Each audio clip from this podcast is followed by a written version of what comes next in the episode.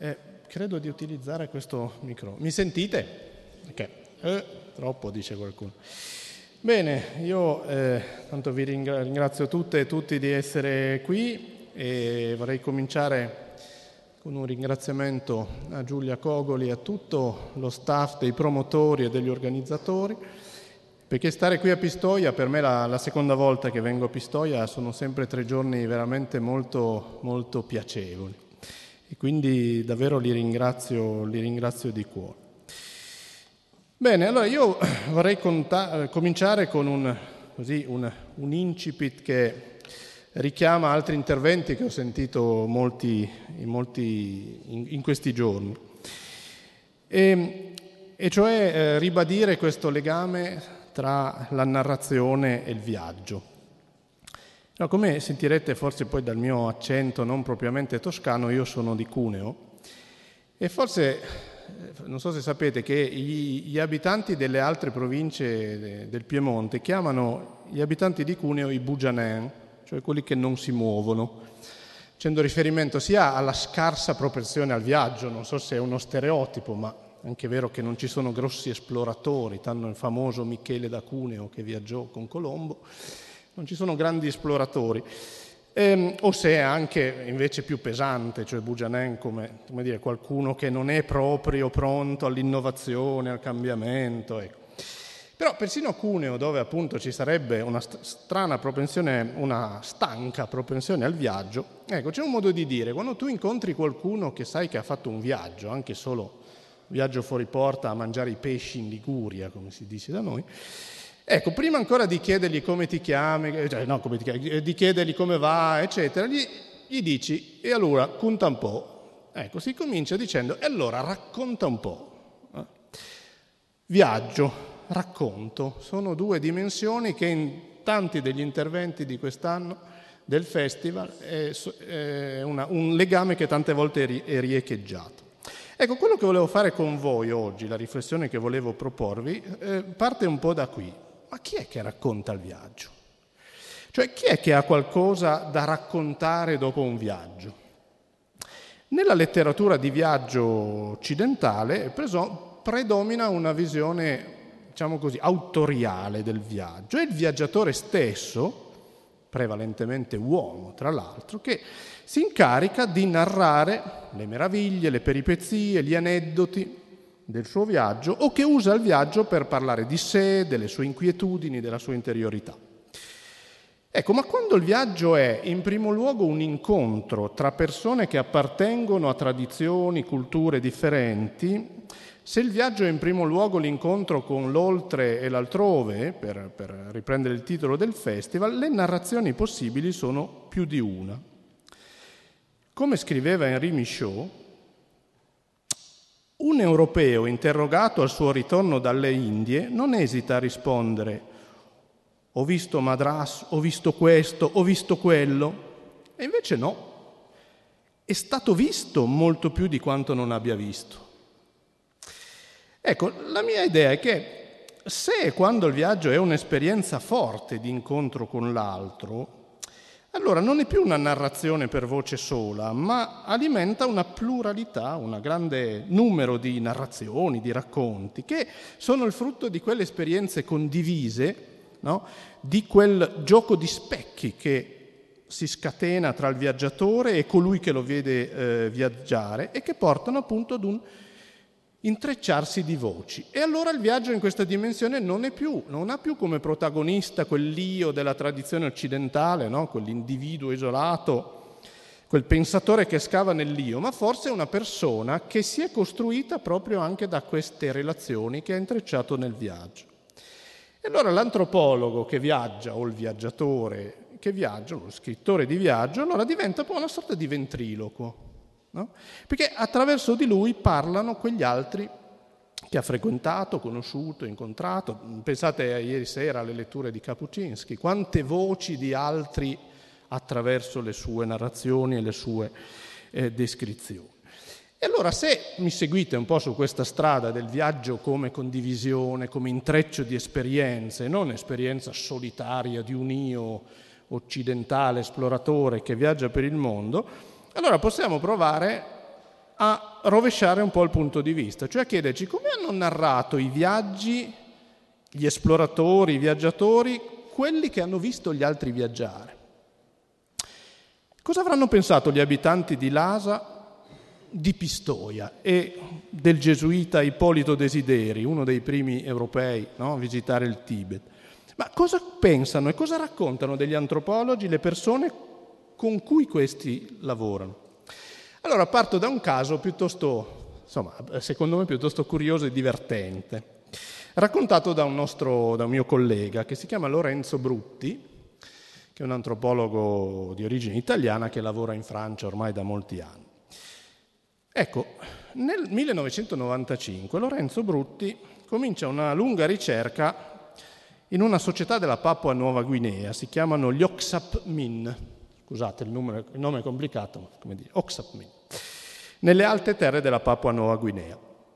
Non è il primo bianco che passa da quelle parti, no? sapete queste, questo mito che eh, sempre, c'è sempre un posto dove c'è un bianco che è primo a passare, insomma, ormai anche, anche, la Papua Nuova Guinea da almeno 90 anni vede scorazzare anche le parti più interne tutta una serie di viaggiatori, esploratori, commercianti e così via. Però è il primo italiano che si ferma a lungo tra gli Oxapmin. Viene accolto molto bene, con curiosità, eh, questo tra l'altro è un'esperienza che molti di noi che noi diciamo andare sul campo no, per fare le nostre ricerche, Ecco, arrivati sul campo di solito è un'esperienza molto comune che ti accorgi che sono gli altri che sono molto curiosi su di te in primo luogo. Eh? Arrivare sul campo vuol dire rispondere a tante domande, da dove vieni, ma cosa si mangia, ma qual è il tuo... Eh, a me per esempio in Polinesia spesso mi si chiedeva ma qual è, qual è la danza italiana? Eh, domanda difficile, qual è la danza? Devo provare a spiegare, ma insomma... E e ricordo anche che mio, così, un po' la mia paura nell'andare in un luogo che non conoscevo quasi per nulla, quando eh, andai per la prima volta in quest'isola polinesiana di Futuna, eh, giuro che esiste Futuna, eh, nel Pacifico centrale, e, ehm, e, e boh, la paura di dire, ma insomma, come, come comunicherò? Sapevo che il francese poteva essere una lingua veicolare, però non sapevo quanto fosse parlato, diffuso, eccetera. Anche questo era attorno alla metà degli anni 90. Cosa che mi colpiva lì, i primi tempi che stavo lì, era che la sera eh, le cose andavano molto lisce perché erano gli anziani con cui andavo a bere questa bevanda polinesiana che è il cava, che invitavano un giovane che parlasse discretamente bene il francese, ma non perché cioè così, fa, facci le tue domande d'antropologo. Era abbastanza il contrario, no? era un interrogare l'antropologo, eh? le antropologie degli altri, le antropologie native che si riversano sul, sull'antropologo. Ecco, Lorenzo Brutti quindi comincia la sua esperienza un po' in questo modo, ma poi si accorge che su, nella relazione con lui tutti diventano più freddi, più sospetti, c'è difficoltà di comunicazione, la gente comincia a non rispondere alla sua domanda, a guardarlo, ecco, a guardarlo male. Cos'era successo dall'arrivo a un paio di mesi dopo? Ecco, era successo quello che tutti noi facciamo, cioè che ogni società guarda agli altri e all'altrove eh, usando le proprie categorie culturali e le proprie esperienze storiche. Allora, quell'italiano antropologo un po' ficcanaso e invadente, come sono inevitabilmente gli antropologi, che appunto si era presentato come eh, italiano, intanto cominciava a venire percepito come un abitante del Vaticano. In Oceania, quasi sempre, posso testimoniarlo anche come esperienza personale, l'Italia coincide col Vaticano. Eh? Sono, sono, la stessa cosa, l'Italia è il paese del Papa, eh? perché non è che si parli molto di Italia in Papua Nuova Guinea, non illudiamoci no? di essere così famosi nel resto del mondo. Se se ne parla, e soprattutto in quegli anni se ne parlava, era perché Giovanni Paolo II, no, che fatto del viaggio, del peregrinare per il mondo uno degli aspetti suo, del suo papato, eh, era capitato per ben due volte in Papua Nuova Guinea, tra cui un paio di mesi prima dell'arrivo di Lorenzo Brutti. Ecco, i pastori delle chiese avventiste e metodiste protestanti, che sono maggioritarie tra gli Oxapmin e in genere nelle altopiani della Papua Nuova Guinea, predicavano il domenica pomeriggio nella loro omelia contro l'invadenza della Chiesa cattolica. Eh? Addirittura in una parte della Papua Nuova Guinea non lontana si diffonde una profezia millenaristica secondo cui il 2000 coinciderà con il trionfo dell'anticristo, il Papa, che sottometterà e emarginerà tutti i non cattolici. Eh? Ecco, Lorenzo Brutti arriva un po' in questa congiuntura storica. Eh, tra l'altro, questo equivoco di fondo, per cui lui sarebbe stato al servizio segreto di Sua Santità, che è il titolo tra l'altro di questo suo lavoro di Lorenzo Brutti, il servizio segreto di Sua Santità. Tra l'altro lui era arrivato, beh, intanto aveva provato a spiegare, come facciamo tutti, la questione religiosa sul campo è importante. La gente ti chiede, ma tu sei islamico, sei cattolico, sei... No? Lui aveva provato a spiegare che era tutto sommato ateo, non gliene importava granché. Beh, era difficile trovare le parole native per dire ateo. Non c'è in Pidgin, che è la lingua di comunicazione della Papua Nuova Guinea, una parola per dire esattamente ateo.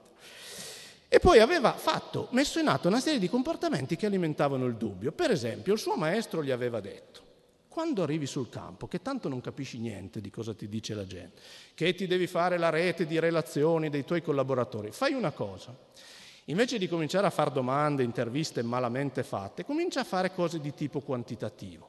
Conta le persone che ci sono nelle famiglie. Poi lui aveva questo progetto che aveva spiegato agli anziani per come poteva. Voleva lavorare sull'ecologia, il rapporto uomo-ambiente. Allora si mette lì, misura i campi di gname, conta le, le piante di gname. E la gente comincia a dire, ma questo è uno spione. Ma cosa fa questo qui che ci viene a contare persino le piante di gname? eh, l'igname è questo tubero che coltivano gli Oxapmin.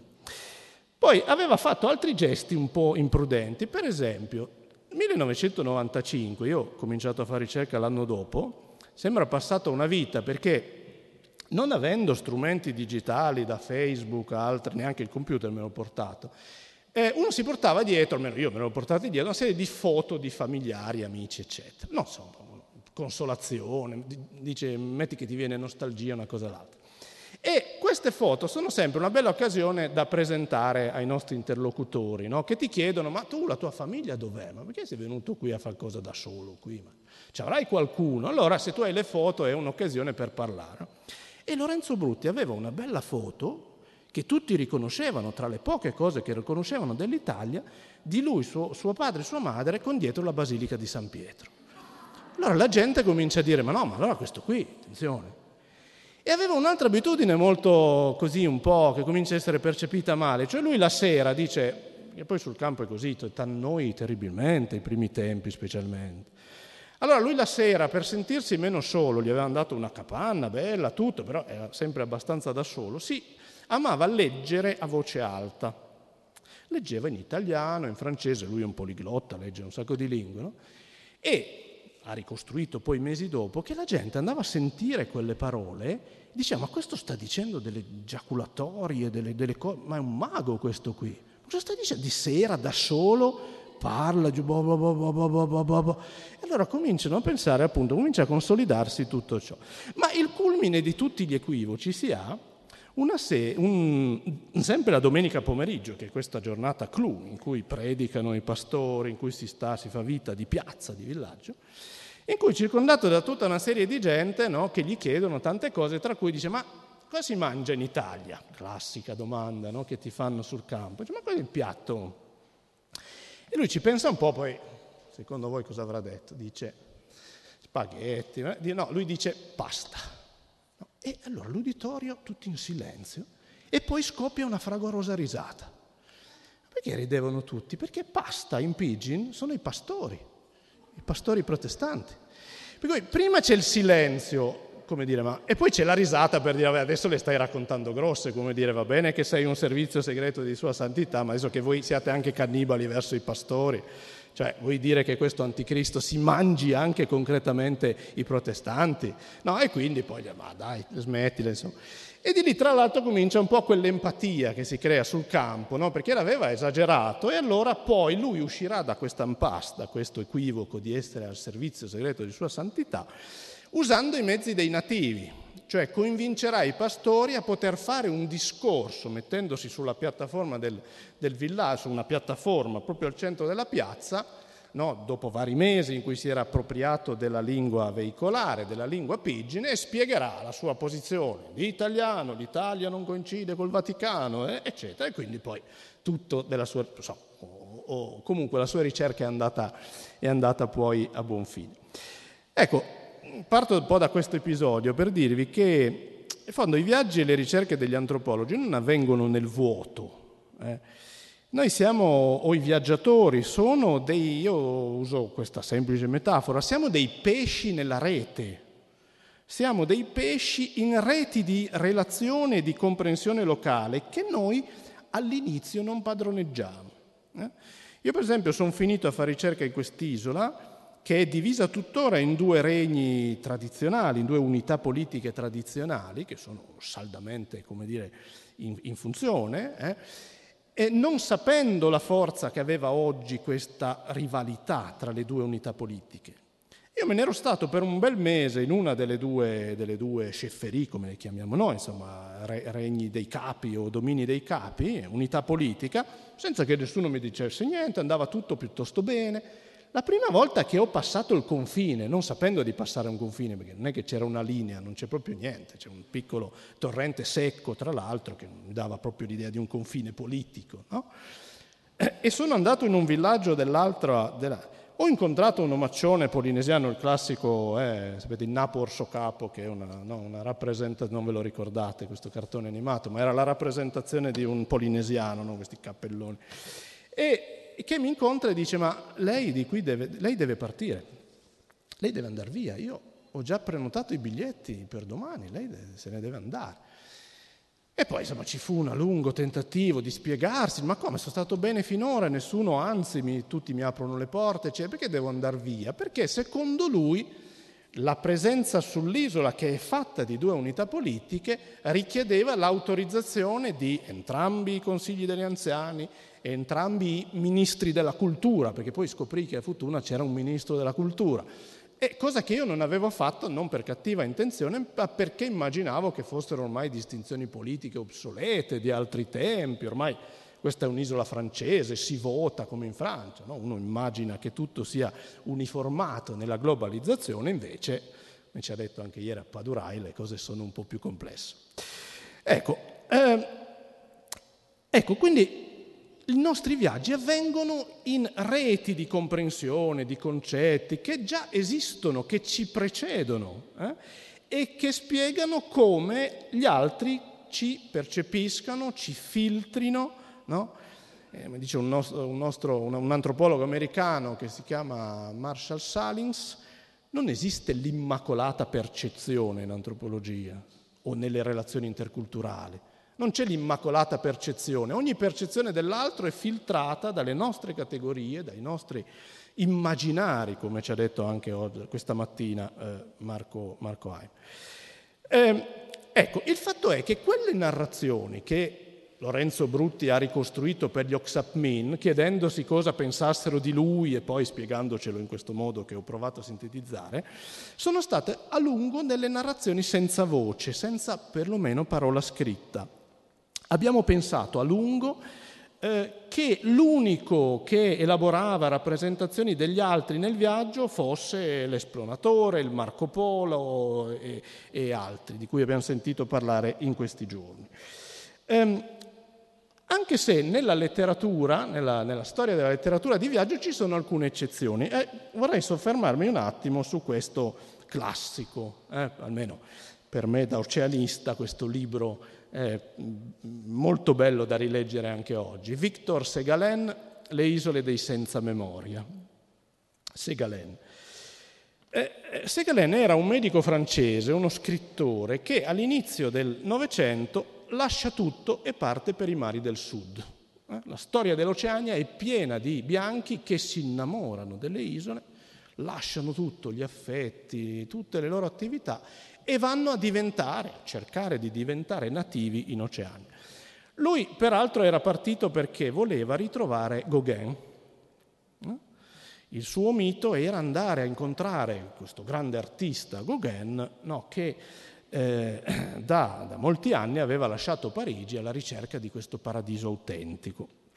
Ecco, parentesi, tra l'altro Gauguin è un grande artista agli occhi di molti europei, senza dubbio. Ha un'immagine un po' meno brillante a Tahiti, dove ha lasciato tutta una scia di racconti sulla sua presunta, oggi diremmo, pedofilia o comportamenti un po' al limite, ecco, diciamo. Ma chiusa la parentesi, per dire che poi le narrazioni stanno da tutte e due. Ecco, quando arriva a Tahiti, qualche dopo la a Tahiti e mm, sono passati solo due mesi da quando Gauguin è morto, quando Segalen arriva a Tahiti. E allora vivrà anche lui per due anni, un po' più di due anni, tra le isole della società dove si trova Tahiti e le mitiche Marchesi. E poi, nel, tornato in Francia, nel 1907 scrive eh, Les gli, le isole dei senza memoria. Ecco, noi lo, viene in genere considerato il primo romanzo etnografico, vuol dire romanzo etnografico. Il narratore delle isole dei senza memoria, nella finzione della scrittura, non è Segalen, è un taitiano che si chiama Terii.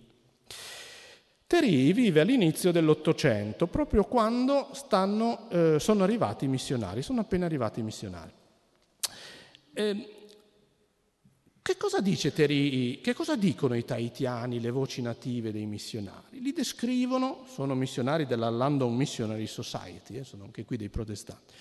Descrivono la loro aria triste, le loro donne riservate, quasi sempre chiuse sulla nave, eh, la loro scarsa generosità. I tahitiani, come tutti gli oceaniani, si impegnano subito in una serie di scambi molto fitti con gli europei, donano giocando su questa leva quasi universale del dono, donano per ricevere. Donano acqua, cibo, maiali, qualcuno dice eh, le donne persino, e chiedono in cambio coltelli, attrezzi di ferro, camicie, eh, che fino ad, ora, fino ad oggi sono una grande passione degli oceaniani, avere delle belle camicie firmate europee, e, e notano questa un po' riluttanza allo scambio. Li colpisce molto anche la loro crociata contro i piaceri. I missionari proibiscono le danze, specialmente quelle danze che ai loro occhi hanno un contenuto erotico, il consumo della bevanda di cava, eh, o cercano di limitarlo, eh, la sessualità e così via. Fanno vestire i nativi, come già sentivamo oggi a proposito di altri navigatori. No, questo tra l'altro è curioso. Noi abbiamo una, tutta una generazioni di missionari che lavorano in Oceania e che vestono le donne native, tanto che anche oggi a Futuna se tu chiedi a una donna come si chiama il suo vestito, questi vestiti molto coprenti che non sono tanto diversi da quelli di molte donne africane, ti risponde in francese c'est une robe mission, è il vestito della missione, si chiama proprio così in Nuova Caledonia, a Wallis Futuna, a Tahiti, si chiama la robe mission. No? E curiosamente oggi le posizioni sono invertite perché quando tu leggi no, una Lonely Planet, visto che abbiamo avuto qui il fondatore ospite, ti dirà andando da quelle parti, per non urtare la sensibilità dei nativi, per favore non spogliatevi troppo sulle spiagge, no? che è esattamente no, il rovesciamento del... Ma torniamo al nostro Terii. Ecco, quello che colpisce di questo romanzo, e qui è Segalen che scrive, ma forse Segalen si immerge molto nella società tahitiana al punto da condividere delle rappresentazioni, per cui forse la sua voce è un po' veramente una voce nativa. Beh, Terry, il protagonista del suo romanzo, descrive questo incontro con i bianchi, ma in termini che non hanno molto di, del brutale, dell'epico, come ci aspetteremmo. I missionari stanno lì, proibiscono una serie di cose, ma quello che fanno soprattutto a Terì, quello che lo ferisce a morte, è che lui, che è un oratore, eh, lui, eh, questo personaggio che ama da matti declamare, i polinesiani anche oggi sono dei grandi oratori, almeno alcuni, lui, il suo incarico, lui è una aerepo. L'aerepo è quello che la notte, po, si mette sulla pietra del recitante, si chiamava così letteralmente, nel Marae, nel tempio dove si fanno i sacrifici, e declama per ore tutte le liste, tutte le discendenze che legano il primo Dio e il primo uomo ai capi di oggi. Eh? Due, tre ore. A Tahiti una sola persona lo faceva, in altre isole della Polinesia erano due o tre i relatori che si passavano la parola eh? Alle Hawaii, per esempio, il Cumulipo, questo canto cosmico, veniva recitato da tre coppie di oratori perché durava più di mezza giornata tutta questa successione. E il dramma di Terry è che mentre lui sta lì, a un certo punto, verso la metà della narrazione, gli sfugge un nome. E questa è la sua catastrofe, perché i capi che sono tutti seduti davanti a lui si mettono a ridere e lui finisce la sua carriera di oratore. Allora Terry comincia a pensare che in realtà quei missionari che distribuiscono medicine, tra l'altro, in molte zone dell'Oceania sono chiamati medicine men, gli uomini medicina, dice ma forse ci danno queste cose per farci dimenticare le isole dei senza memoria. No? E comincia a pensare che siano in realtà degli stregoni che gli hanno fatto un maleficio in modo da non fargli ricordare questo.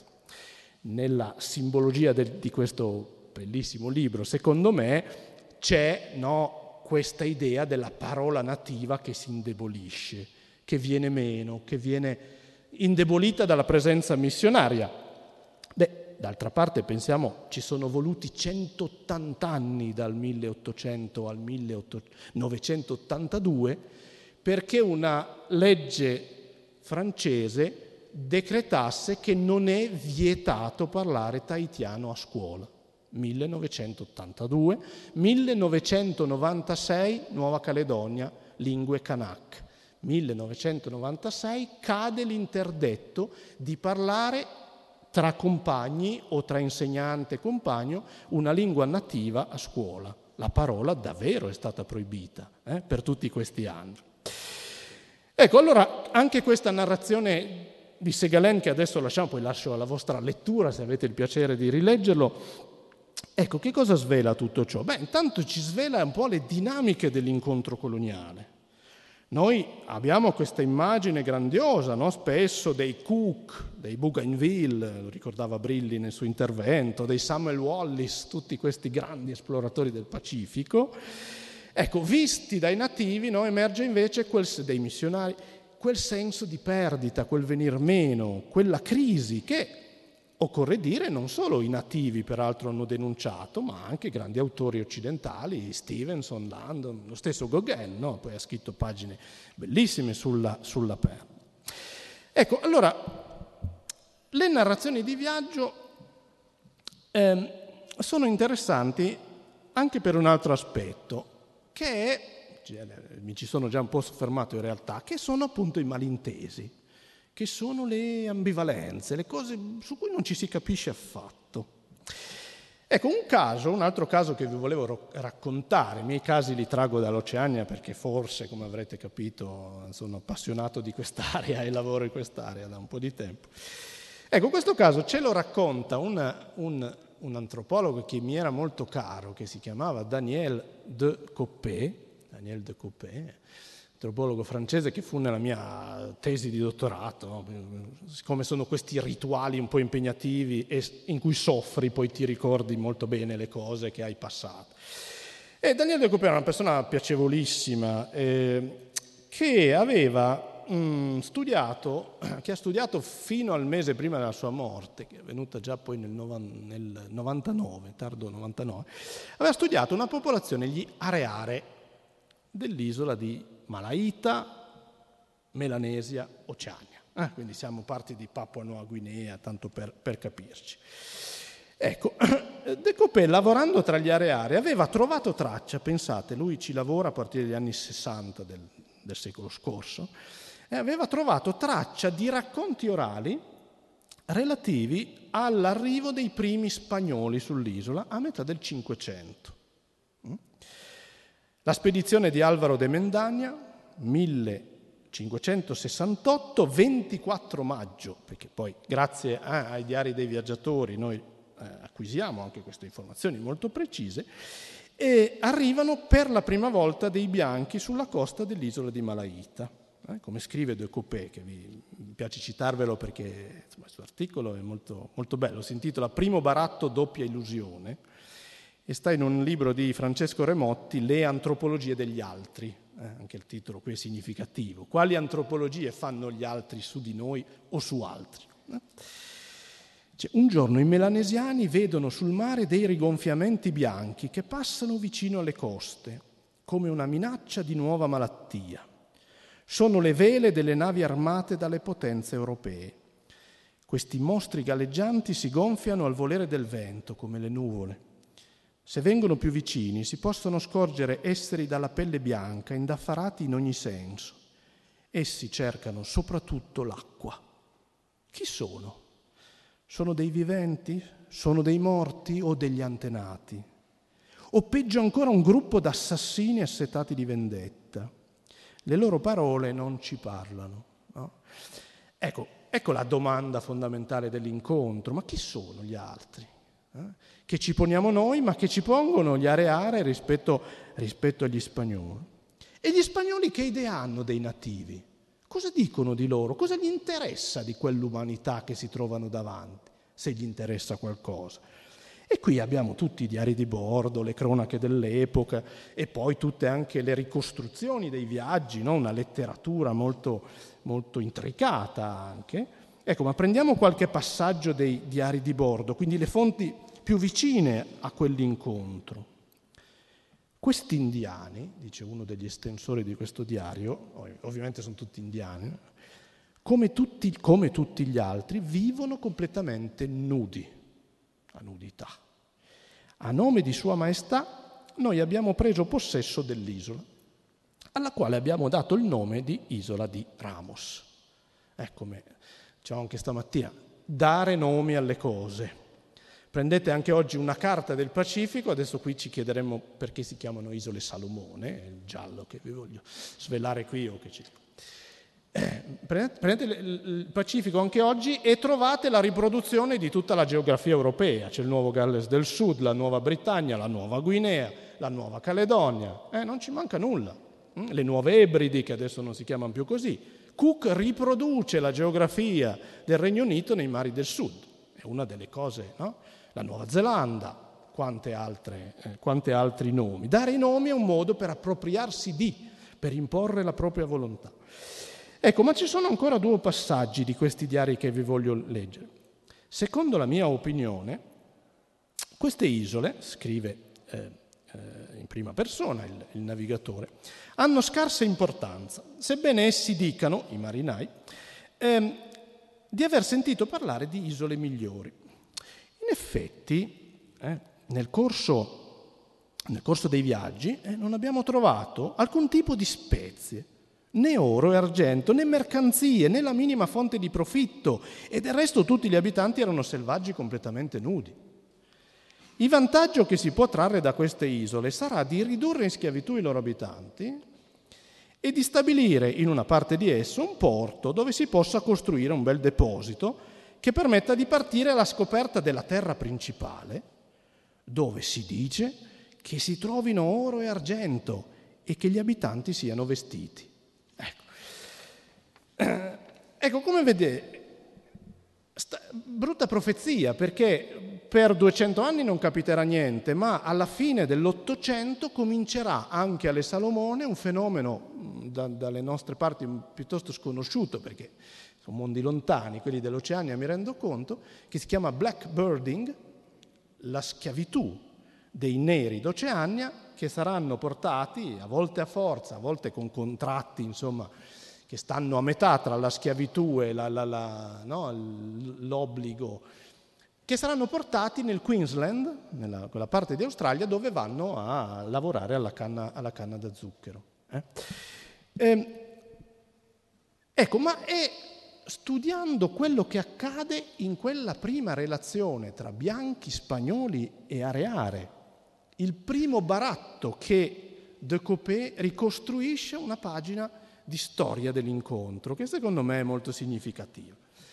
Gli spagnoli chiedono ai capi, o perlomeno a quelli che pensano siano capi, che si trovano davanti, di dar loro uno di quei bastoni cerimoniali che portano sulle spalle una di, tu, una di quelle tante mazze o, o, armi primitive che trovate nei musei etnografici un po' in tutto, un po in tutto l'Occidente. No? Vogliono quel bastone, vogliono quel bastone lì. Gli areare dicono, ok, noi vi diamo, chissà come si saranno capiti, ma noi vi diamo questo bastone se voi ci date i cappelli dei vostri ufficiali. È il primo baratto nella storia dell'incontro tra spagnoli e melanesiani, di, almeno di quelle parti delle Salomone. E perché questo strano scambio? Beh, agli europei, agli spagnoli, quel bastone interessa perché ha all'estremità, eh, ha all'estremità una, eh, un intreccio di vimini che racchiude una pietra luccicante. E allora è quello che andavano cercando loro. Eh? Infatti le prime fonti dicono lo aprirono avidamente, lo fecero cadere a terra per vedere come si... e videro che non era d'oro, dice la prima fonte. Poi la seconda fonte che legge questa fonte dirà, dicono che non era d'oro, ma forse altri bastoni avevano l'oro. La terza dirà, ma forse lì vicino, e in ogni caso se c'è il ferro, era di ferro, quella pirite, quel materiale, se c'è ferro è la madre di tutti i metalli, troveremo l'oro e chiameranno quell'arcipelago isole di Salomone. Eh? Pensando di aver trovato eh, il mitico regno del re biblico Salomone dove c'erano tante ricchezze. E ancora oggi queste isole si chiamano le isole di Salomone. Ma e, e i melanesiani perché vogliono i cappelli dei marinai? Cosa se ne fanno dei cappelli dei marinai? Eh, qui il lavoro dell'antropologo no? che va a scavare nelle categorie degli altri. Beh, lo volevano perché sulla scena politica degli areare si alternavano due figure. Da un lato quello che localmente si chiamava l'omicida. L'omicida è un capo violento che va bene nel momento in cui devi fare una faida coi vicini, devi portare guerra ai tuoi nemici. Eh, Namo, è il nome locale di questo capo, è appunto in periodi di forti tensioni sociali. All'omicida succede poi quello che gli areari chiamano i maestro della pace, arara in, in, lingua, in lingua areare. Questi due capi si distinguono tra di loro per i loro, per i loro ornamenti. Il capo omicida ha come suo ornamento quella mazza che volevano gli spagnoli, che simboleggia anche il vimini che racchiude la pietra, simboleggia il chiuso, eh? simboleggia eh, la chiusura verso gli altri, la diffidenza. Invece il capo, il capo maestro della pace, ha come ornamenti delle figure, degli oggetti che simboleggiano invece l'essere aperti, distesi. Eh? Per esempio la mezzaluna di madreperla, oppure un uccello con le ali spiegate. Oggi gli areari usano per dire governo la parola kaemanu, Manu in tutta l'Oceania è l'uccello e Caemanu è un uccello con le ali spiegate, cioè quello che sa mettere insieme, tessere, costruire delle relazioni. Allora per gli areare i cappelli dei marinai sono forse la speranza di un'epoca di pace, di relazioni pacifiche che si aprono. Primo baratto, doppia illusione, dice De Copé. Gli spagnoli fino ad ora non hanno mai trovato l'oro, e nessuno ha mai trovato l'oro nelle isole Salomone, che sono isole prive di oro e di metalli preziosi, e gli areare si sono trovati di lì a poco, eh, prima decimati dalle malattie e poi schiavizzati alla fine dell'Ottocento in questo fenomeno del big, mm, blackbirding di cui, vi, di cui vi parlo. Ecco, questi gli equivoci dell'incontro. Volevano il cappello perché i cappelli dei marinai, eh grazie che mi ha interrotto per farmi... I cappelli dei marinai avevano questa forma riosa, avevano questa, no, erano no, quei cappelli molto ampi che sembravano ricordare le decorazioni eh, dei capi maestri della pace. Eh. E quindi gli areari utilizzano i concetti che hanno a disposizione per spiegarsi quegli altri e i loro filtri con cui capiscono l'altro sono quelli che la loro cultura gli mette a disposizione. Eh? Ecco, più in breve, il caso più celebre che è stato evocato anche da eh, Brilli in apertura del festival di incontro tra bianchi e nativi del Pacifico e di incomprensione è la vicenda della morte del capitano Cook. Eh, l'episodio della morte di, del capitano Cook è stato ricostruito da un antropologo che ho già citato prima, che si chiama Marshall Salins, in un'opera per noi fondamentale, Isole di storia, che ha cambiato completamente il modo di vedere quelle società che noi chiamiamo tradizionali, primitive, eccetera, eccetera. Da 1986 in avanti difficilmente vedrete un'espressione del tipo società senza storia. Un tempo si diceva sono società che non hanno una storia. Il lavoro di Salins mostra che i nativi producono storia, sapere storiografico, e soprattutto sono continuamente trasformati dalla storia. Ecco, Cook, perché è così importante l'episodio di Cook? Noi, come dire, lo percepiamo me- meno degli anglofoni degli inglesi, ma Cook è nel mondo anglofono, è l'esploratore per eccellenza, è l'eroe borghese, è l'antesignano della globalizzazione in definitiva Cook. È l'esploratore buono con i nativi, almeno questo ci dicono le cronache, che non va a conquistare con la forza, ma forse ancora più subdolamente va per aprire nuove strade, nuovi mercati, nuove...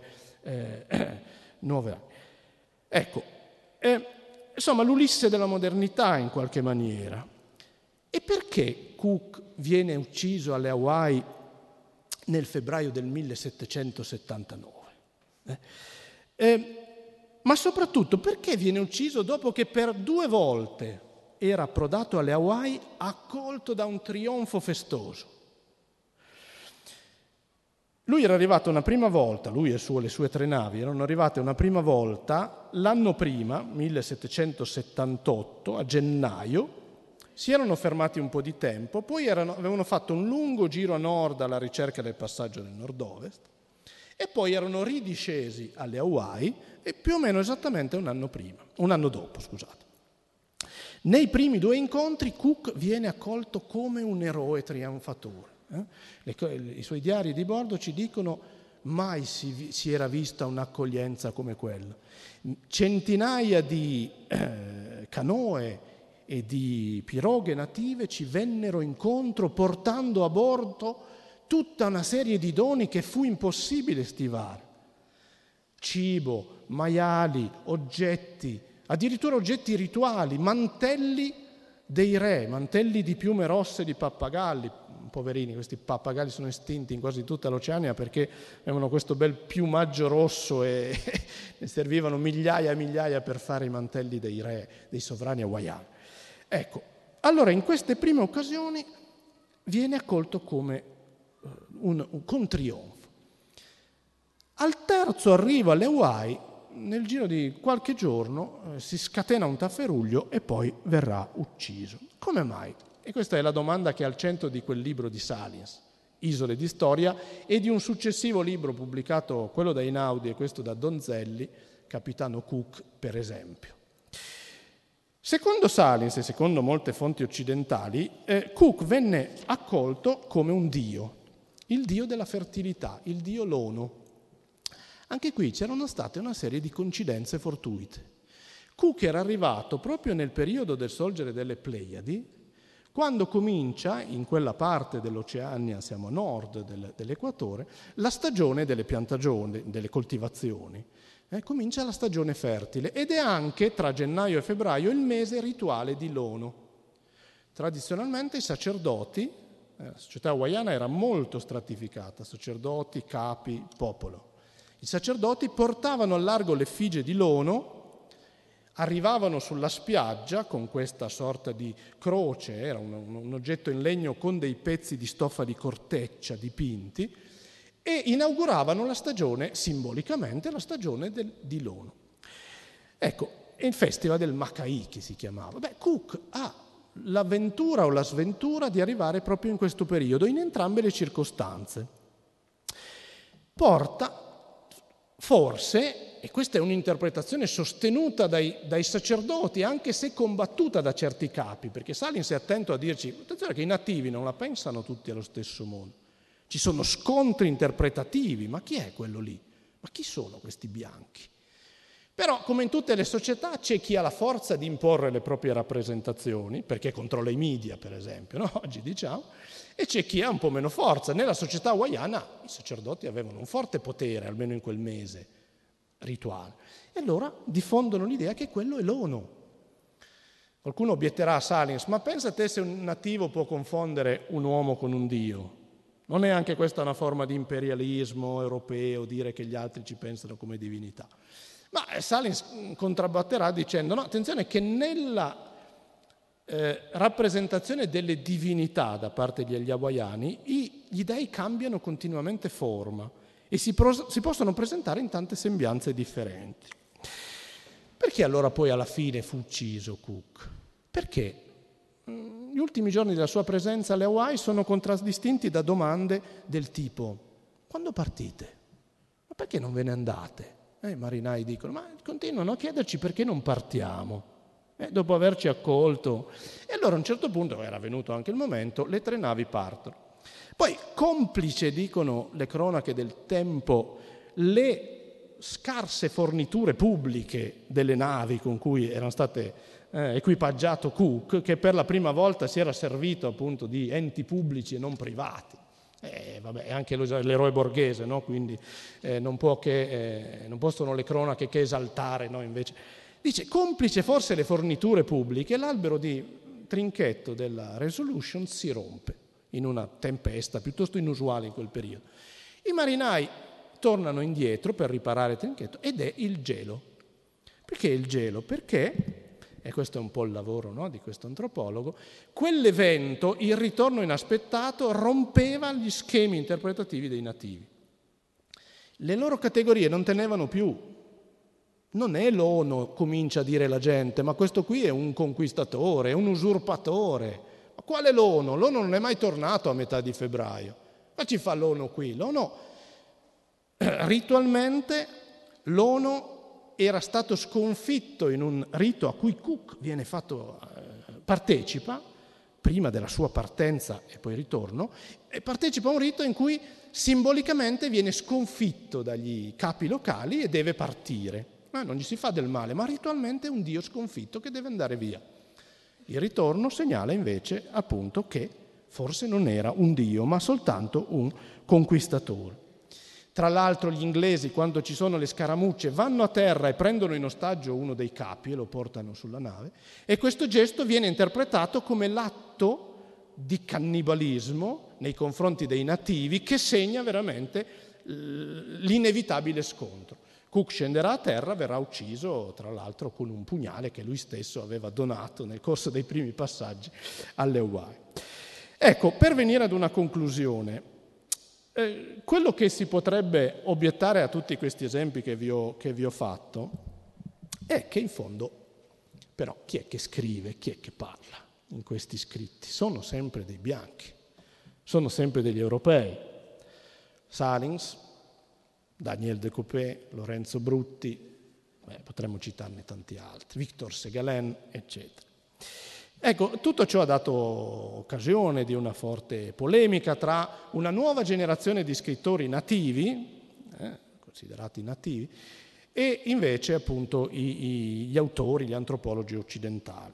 E adesso io non mi voglio affatto soffermare su queste questioni più, più, più strettamente così, più interne ad un certo dibattito, ma dirvi che intanto in primo luogo dagli anni Ottanta a oggi molto è cambiato nel frattempo, da Salins, Isole di Storia oggi, perché oggi c'è una nuova generazione di scrittori nel Pacifico, scrittrici, scrittori, antropologi, che si sono incaricati di scrivere loro stessi la storia dei rapporti con i bianchi e anche la loro immagine che hanno oggi dei bianchi e degli europei. e sono venute fuori delle cose molto interessanti. So, una scrittrice come sia Figel, una scrittrice samoana, al cognome forse di origine tedesca, ma è una scrittrice samoana, che nei suoi romanzi critica fortemente gli scrittori e gli antropologi occidentali, non tanto per aver fornito immagini distorte della sua società, questo che è interessante, ma per non aver descritto i contrasti interni società, alle società oceaniane.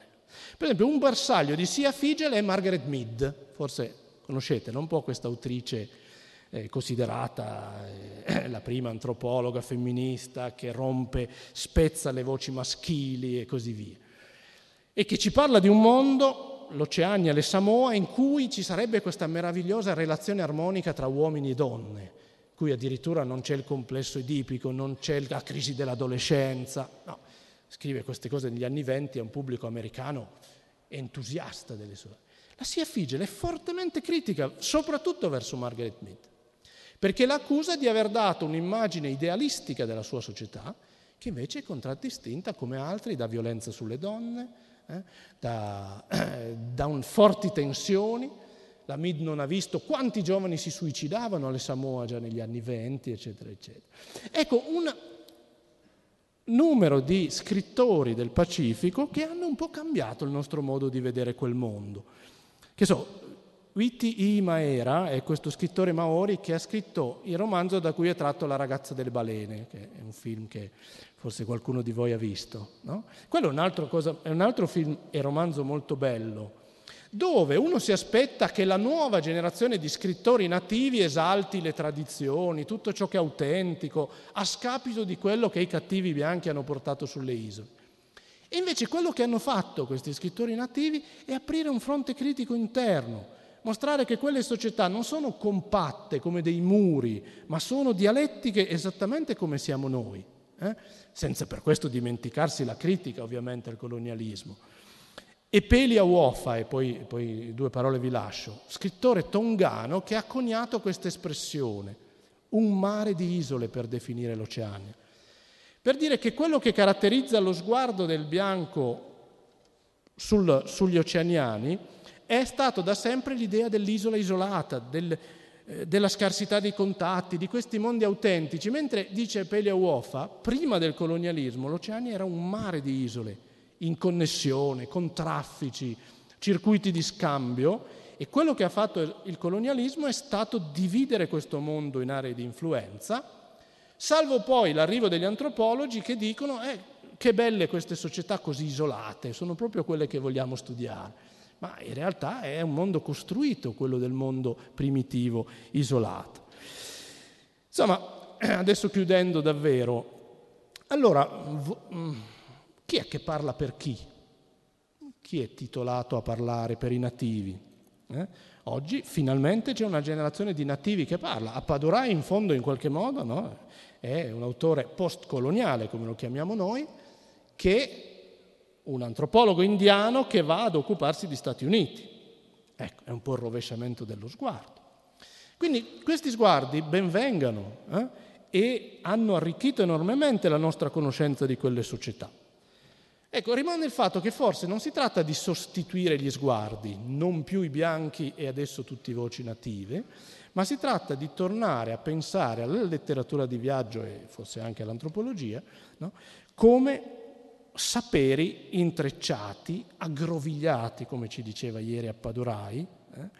voci che si sono incontrate, si sono fuse, si sono mescolate, al punto che oggi è difficile capire quanto c'è di oceaniano nella persona che tu hai davanti. No, io faccio spesso questo esempio. Io ho lavorato sul concetto di dono in polinese, questa meravigliosa cosa per cui l'economia non funziona che tu paghi un bene, ma io ti do qualcosa sapendo che tu mi restituirai e alla fine questo circolo funzionerà. Ma il dono di cui parlano gli oceaniani oggi è il dono che hanno letto nelle pagine dell'antropologo francese Marcel Mauss e di quelli che sono venuti dopo di lui, che hanno scoperto il dono in Oceania negli anni venti.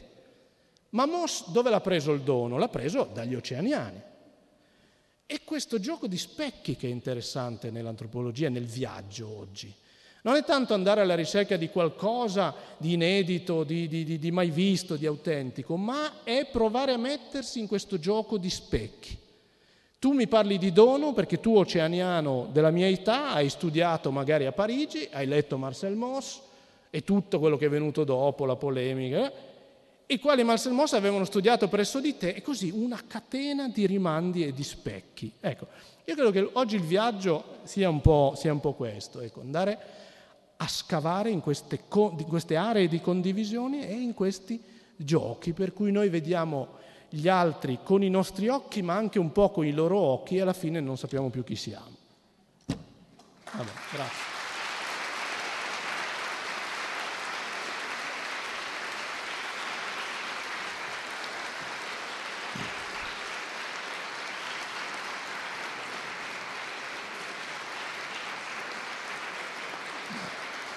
Grazie.